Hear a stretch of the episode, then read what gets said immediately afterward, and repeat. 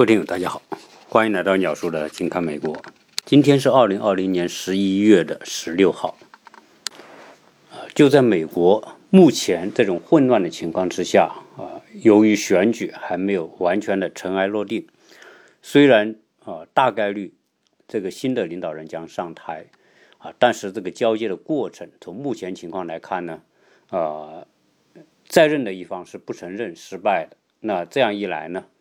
他也不太可能顺利的把这个交接的事情完成，那这个后任的这一位后总统当选总统，他也没办法有效的展开工作，所以呢，目前呃，我觉得美国当下最主要的问题是疫情的呃爆发，好，这一次的爆发那比三月份还要严重，在这种情况之下，啊，旧的他已经没心思来管这些事了。何况他早已经不管这个事了，什么疫情啊，怎么防控啊，对他来说他根本不用。实际上，我在在今年的啊九十月份所谈的节目里面，虽然很多已经被下架了，那实际上我也多次讲了，实际上他的失败主要是因为对疫情的一种错误的判断啊，由于他不做防控。啊，不愿承担责任。我觉得，如果说他要失败的原因百分之六七十吧，应该是归结在这个方面。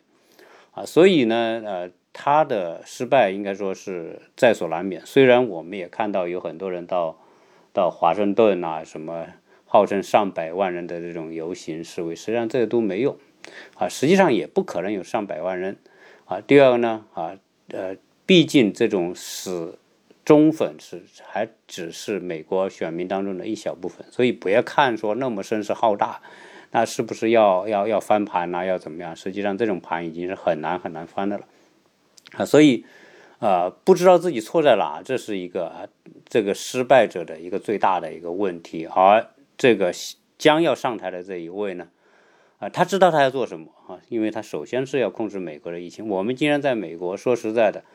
呃，像我们暂时啊不上班啊，不用不用每天去去出去的情况呢还好。对于那些每天必须出去的人，还是有挺大危险的。你你想想，每天啊十五万到二十万啊，甚至说超过二十万都是变得很正常。因为在很多老美的概念里面，就是什么叫防控？戴口罩，戴口罩我都嫌烦，你还要控制我，对吧？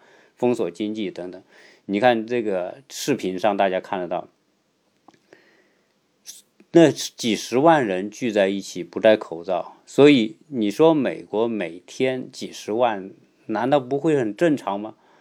对吧？所以啊，美国基本上来说，疫情是完全就是就是 除了疫苗之外，其他的都已经不作为了啊，所以美国是陷入这样一种疫情捆绑之下的这种这种无为状态。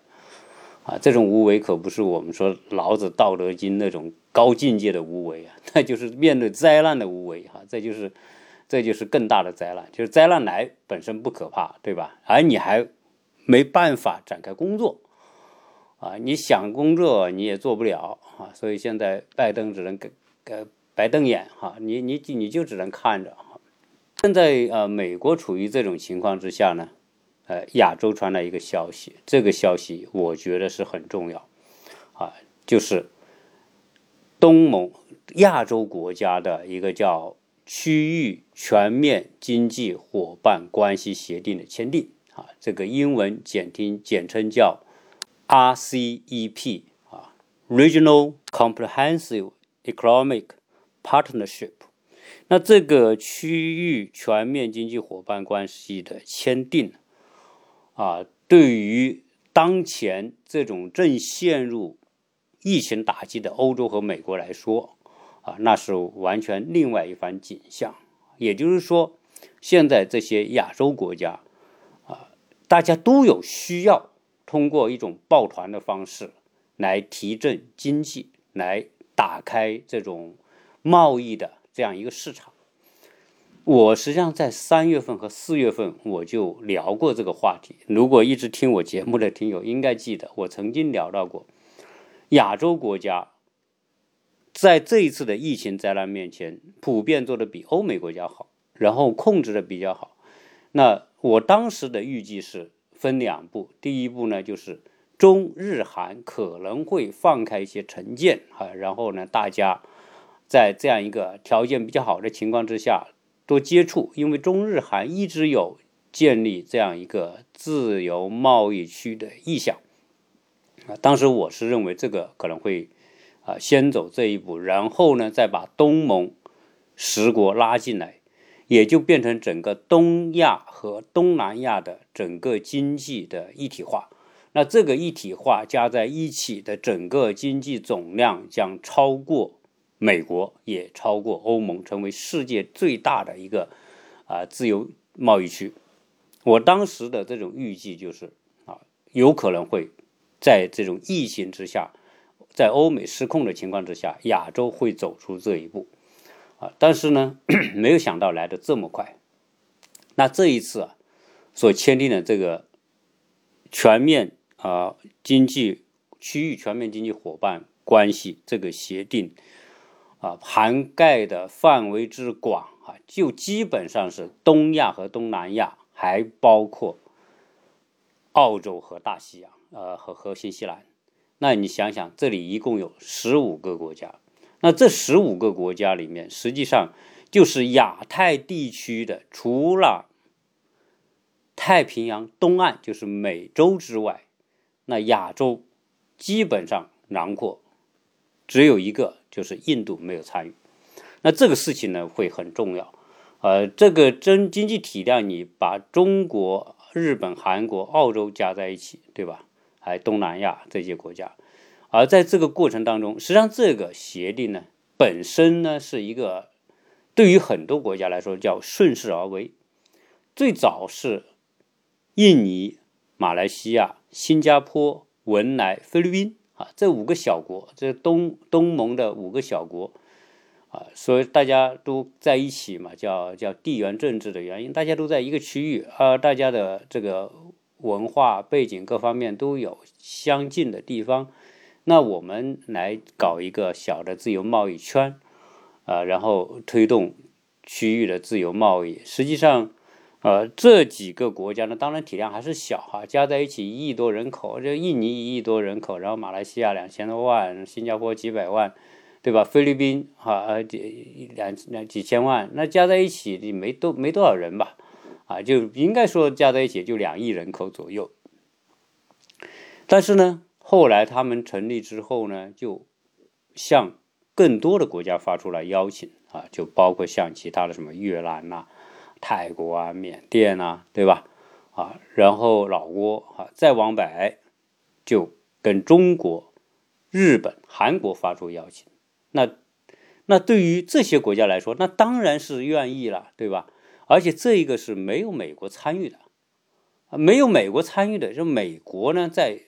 他是不愿意你你们这么干的，你美国当时也瞧不上，瞧不上，加上呢陷入这个疫情的打击之下，根本没心思啊来来处理这些事，所以呢，那中国、日本、韩国肯定顺势而为嘛，就就加入啊，所以实际上中日韩还不是属于这个 RCEP 的发起国，是后来的参与国，但是他们的一参与那就不得了了，因为什么？因为整个。世界经济发展的重心现在就在东亚，而东亚这几个国家一加入，那这个当初的这个区域经济啊伙伴，这个小的商业圈一下就变成一个大商业圈啊，多少人？那十五六亿人参与，原来的两三亿，那多少？现在整个经济圈加在一起二十多亿人呢，二十二亿人，二十二亿人口，那恨不得占全世界人口的百分之三十。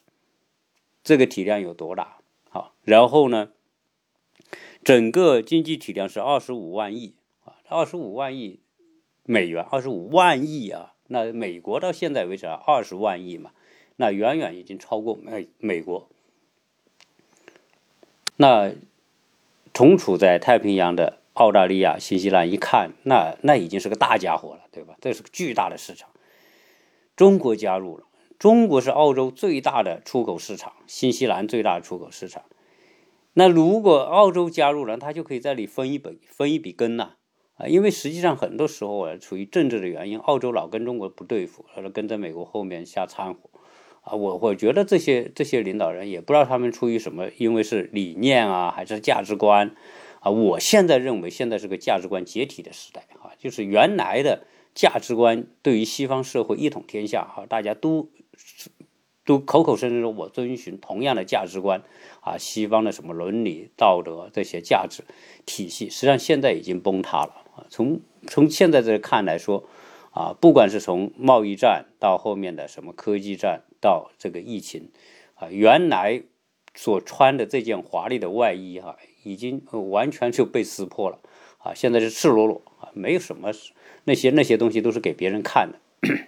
澳洲、新西兰。他屁颠屁颠赶紧加入哈，那加入之后呢？因为这个圈里面呢，这个百分之九十的商品都已经取取消关税，就是零关税。在这个区域里面啊，除了一些需要保护的啊，各国各自有需要保护百分之十左右啊，还是有关关税限制。那这样一来，这个贸易区那就大了。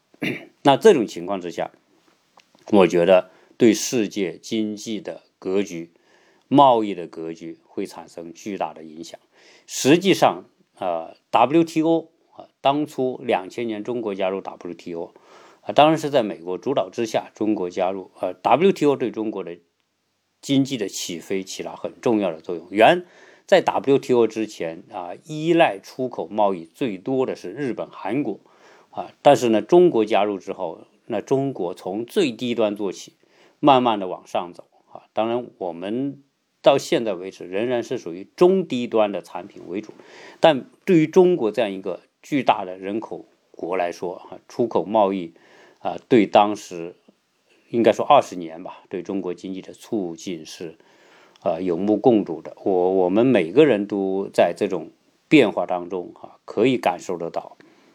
但是今天来看啊，美国。对于这种这二十年的变化是极为不满啊！这实实际上啊，川普时代是对这种不满的一个大爆发。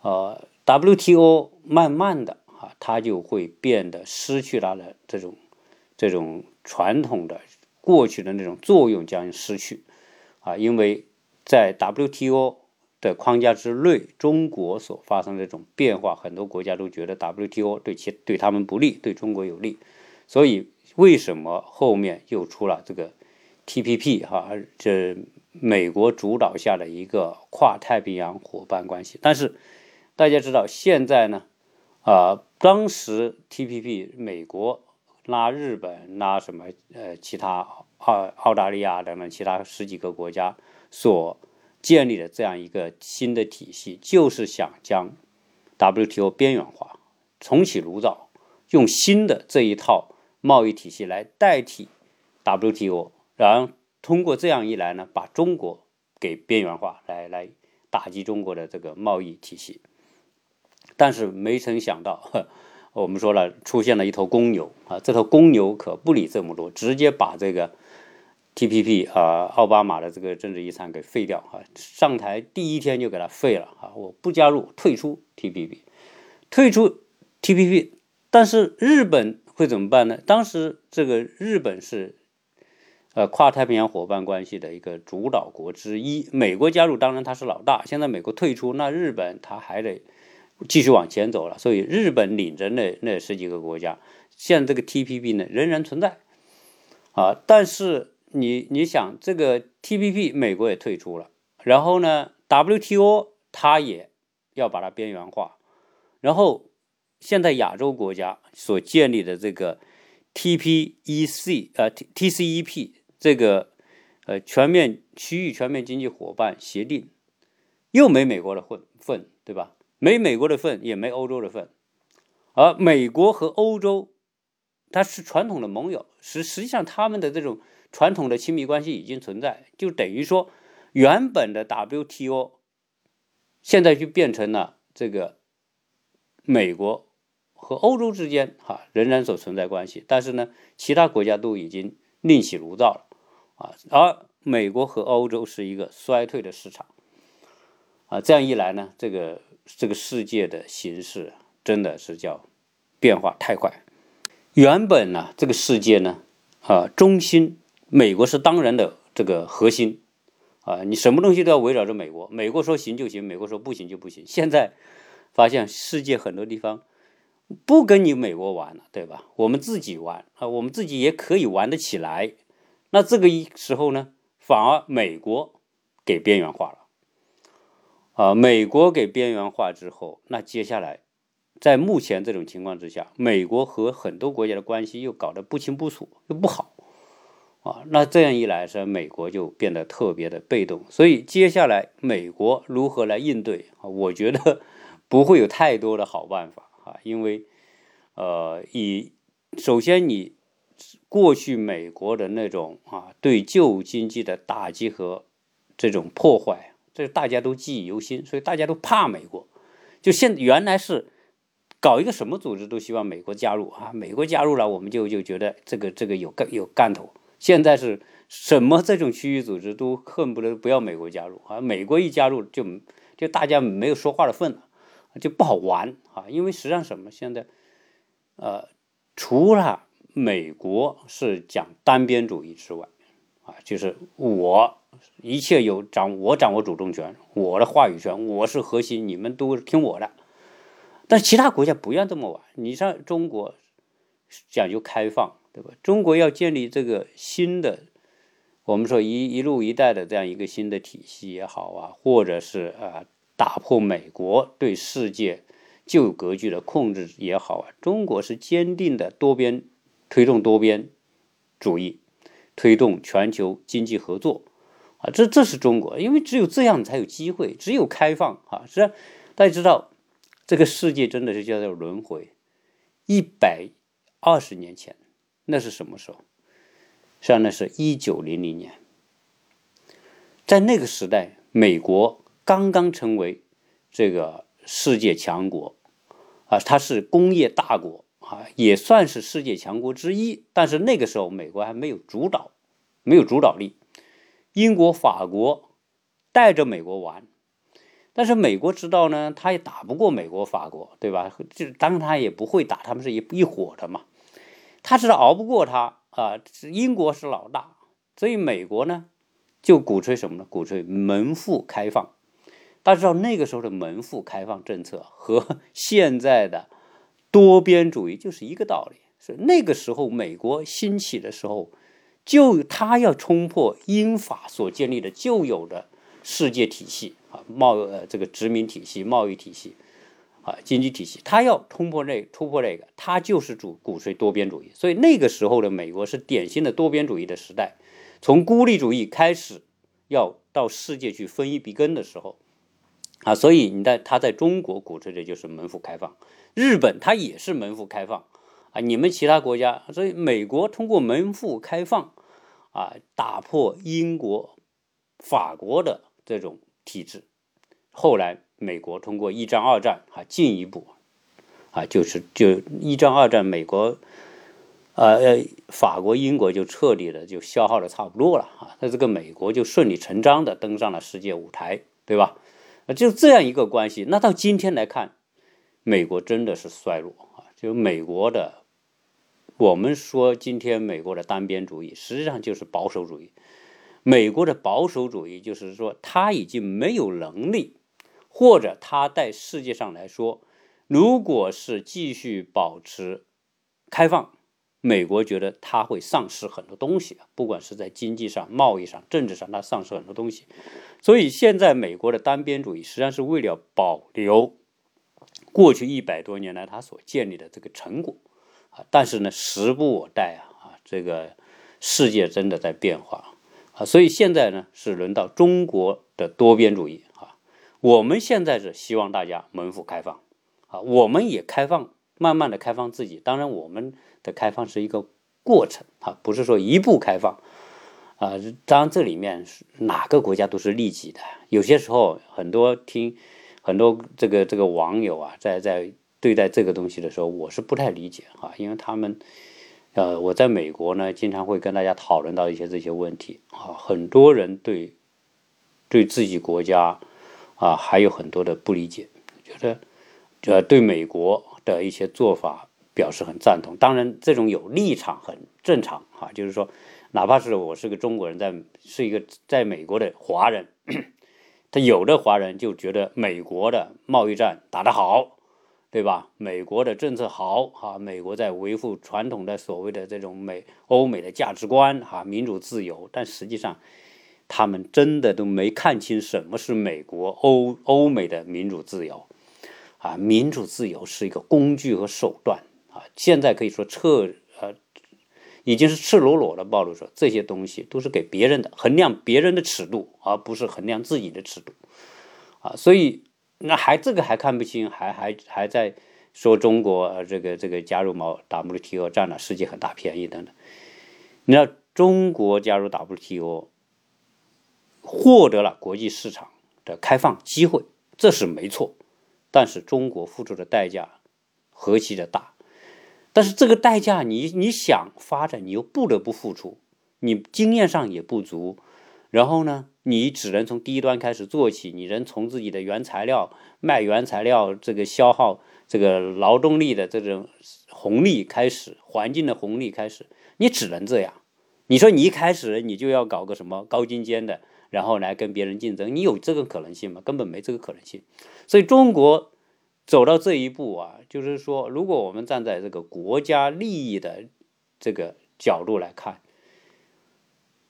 虽然中国在改革开放这四十年的初期啊，确实，呃，遭受到这种环境的破坏，包括这个资源的浪费等等，这一切吧，我们所看到的这一切，但是呢，你又只能走这条路啊，这个，所以呢，啊，很多网友说，哎呀，中国这个这个当初这个。啊，不人道、不厚道，是吧？利用这个 WTO 赚了钱，然后现在现在这个这个反对美国这个那个，那是哪个国家、哪个政府不是为自己呢？对吧？美国说美国优先，哪个国家政府不会说自己优先呢？对吧？所有的这一切，我们能看得到的后面都是国家嘛，那就是一个。一个利益团体都是为自己利益团体，只是我们不一定能够看得清楚、看得明白而已。所以，这个世界真的就是在轮回，角色在发生变化。今天，中国极力推动全球的贸易自由化，全球经济的这个所命运共同体，对吧？所以，中国和美国从某个程度上来说，一个世纪之后。角色发生了一个一百八十度的大转折，所以从目前来看，呃，这些国家都是支持多边主义和自由贸易的，啊，总体的上来说，多边主义和自由贸易的力量现在在壮大，啊，这些就是原来的所谓的亚非拉呀，这些落后国家了，对吧？那原来的。在上个世纪、上上个世纪，西方的国家阵营，它确实已经在新的这样一个竞争环境之下，啊，它已经显得没有竞争力了。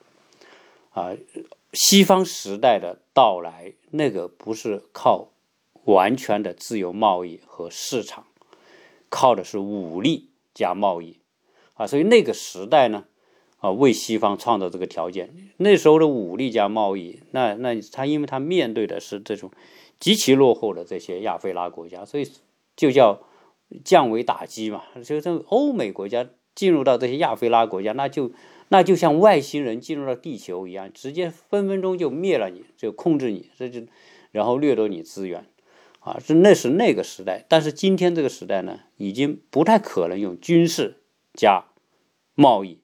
加经济掠夺的手段，现在就是纯粹是科技、经济、市场、资本变成主体啊。军事这个东西呢，已经不是，就是个威慑而已啊。所以在这种环境，世界环境发生这样一个变化，那中国呢，作为这个亚洲国家的一个带头国家吧，毕竟这个体量在这里，所以呢，呃，现在大家都愿意跟中国混。从这一点上来说。啊，中国的这个国际政策，应该说是更加符合这些众多小国家的这种需要。啊，这最少来说，我们对其他小国家是帮助的。呃，很多国家对中国“一路一带”这个非常警惕，说中国控制这个控制那个国家。实际上，你要看得到，中国的一带一路不管怎么样哈，在推动沿路国家的发展当中，确实起了作用。这些港口也好啊，基础设施也好，他自己是没能力干起来的啊。但是呢，任何时候呢，它一定是互惠互利才能发展。你说哦，只对你国家有好处，对中国没好处，我干嘛要干？啊，所以它一定是相互的，有相互的利益，大家才能有相互的结合。我相信呢，一路“一带一路”呢，随着这种疫情对欧美国家的巨大打击，那“一带一路”一定还会继续向前发展啊，因为中国有这种能力来推动到这些小国。啊，当然对中国的好处也是显而易见的嘛。中国的技术、中国的资本、中国的项目，都可以进入到那些国家。那贸易不就是这样吗？那进入那些国家之后呢，中国的很多的产品就成为那些国家的标准啊。所以中国会以另外一种方式来建立一个一套“一带一路”为基础的一个标准体系。这个东西对中国来说是看不见的一种影响力。呃，所以啊，我们看得到呢，现在这个这个 RCEP 这个协定的签订啊，将很大程度上会改变亚太地区的这样一个格局。呃，美国心里一定很着急，但是呢，着急没用啊。美国拆了原来的台，它不仅是这个和其他国家所签的协议啊，退的那些群呐，那些，他把那些拆了。啊，但是呢，这个拆台的人呢下台了，那么新来的人要重新搭建这个台子，要重新进入这个台子，就变得不容易啊。就是本来呢，美国是有主动权的，现在呢，你的前任把这个台子拆了之后，你现在新任的想想想重新进来，怎么进啊？现在可不是说，呃，你说了算啊，说我要进来，大家都都鼓掌欢迎，那不不一定鼓掌欢迎你啊，那你就必须要改变姿态。你必须去适应规则。你原来是规则的制定者，大家都听你的。现在人家没有听你的，就建立了自己的体系，有自己的规矩。那你想进去，你是不是要遵守这些规矩？你必是不是要收敛自己？那这个东西对美国来说，将慢慢的去做一种新的适应啊。这种新的适应就是要考虑公共舞台别人所制定的规则。我如何遵守的问题，那这个来说，对美国人是一个观念的转变。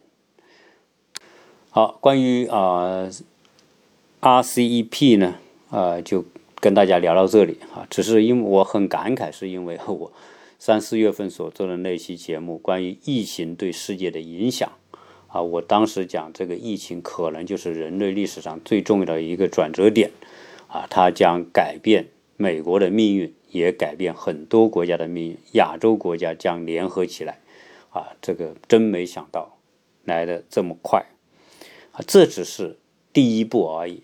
那这一步走下来之后，大家的利益捆绑在一起，只会越来越深入啊。所以，中国在亚洲和太平洋区域的这样的影响力，通过这样一个协议，将进一步的扩大。毕竟，中国的体量在这里面占的太大。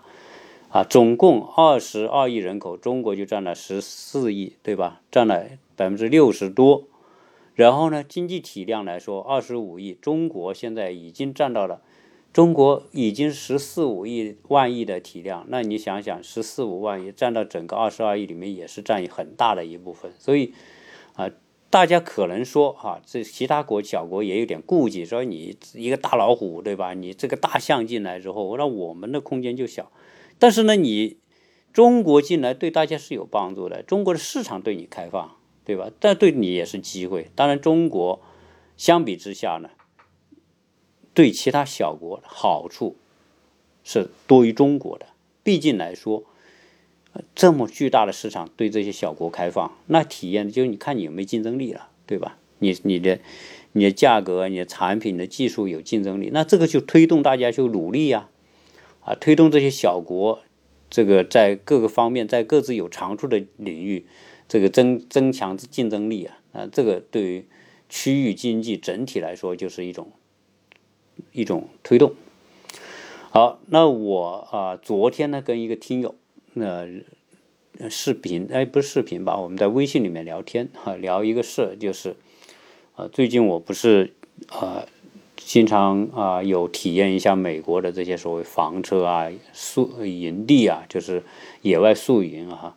美国是在这一块市场很大啊。这个老美呢，大家没太多的玩的时候呢，就是大家带着小孩到外面营地去住一住，体验一下这种天人合一的这种野外生活啊。所以美国呢，啊，对这种户外用品，特别帐篷需求很大。我就跟他聊聊这个话题，聊了这个话题呢。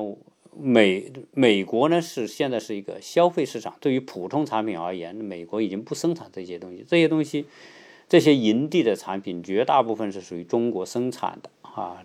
那那我呢就想买一个这样的车顶帐篷。现在这个这车顶帐篷设计的很好啊，是德国设计的那种款式，在中国生产的。到目前为止呢，呃，在亚马逊上面是有的卖的，大概是多少呢？是。四千到五千美元一个，这也不便宜了哈，一个一个那个帐篷，但是美国就卖的很贵，因为这些东西啊都是从其他国家进口过来的，美国再加上关税，加上乱七八糟的这种税呢，实际上呢它就卖的不便宜了。相对而言呢，啊，中国要便宜很多，对吧？所以这种情况你就看得到，从这个例子上就可以看得到，啊，美国。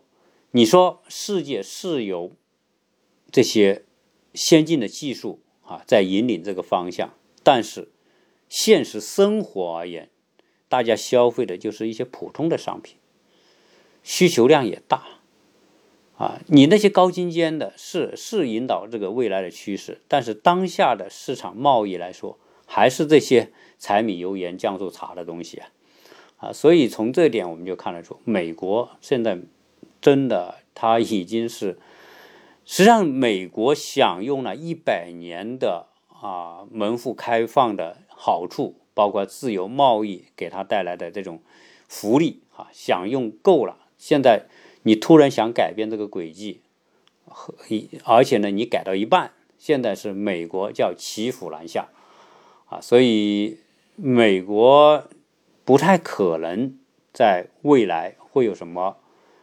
会有什么这个大的转变？然后说制造业回美国，现在更不用谈啊！制造业回美国基本上是回不去了啊！所以，呃，就像一台戏演到现在啊，下面会怎么演啊？大家也可以去猜，也可以去想，也可以写这个剧情。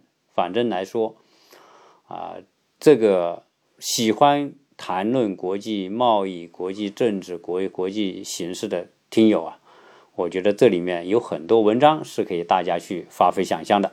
那么这一期呢，就跟大家呃聊这么多，谢谢大家收听。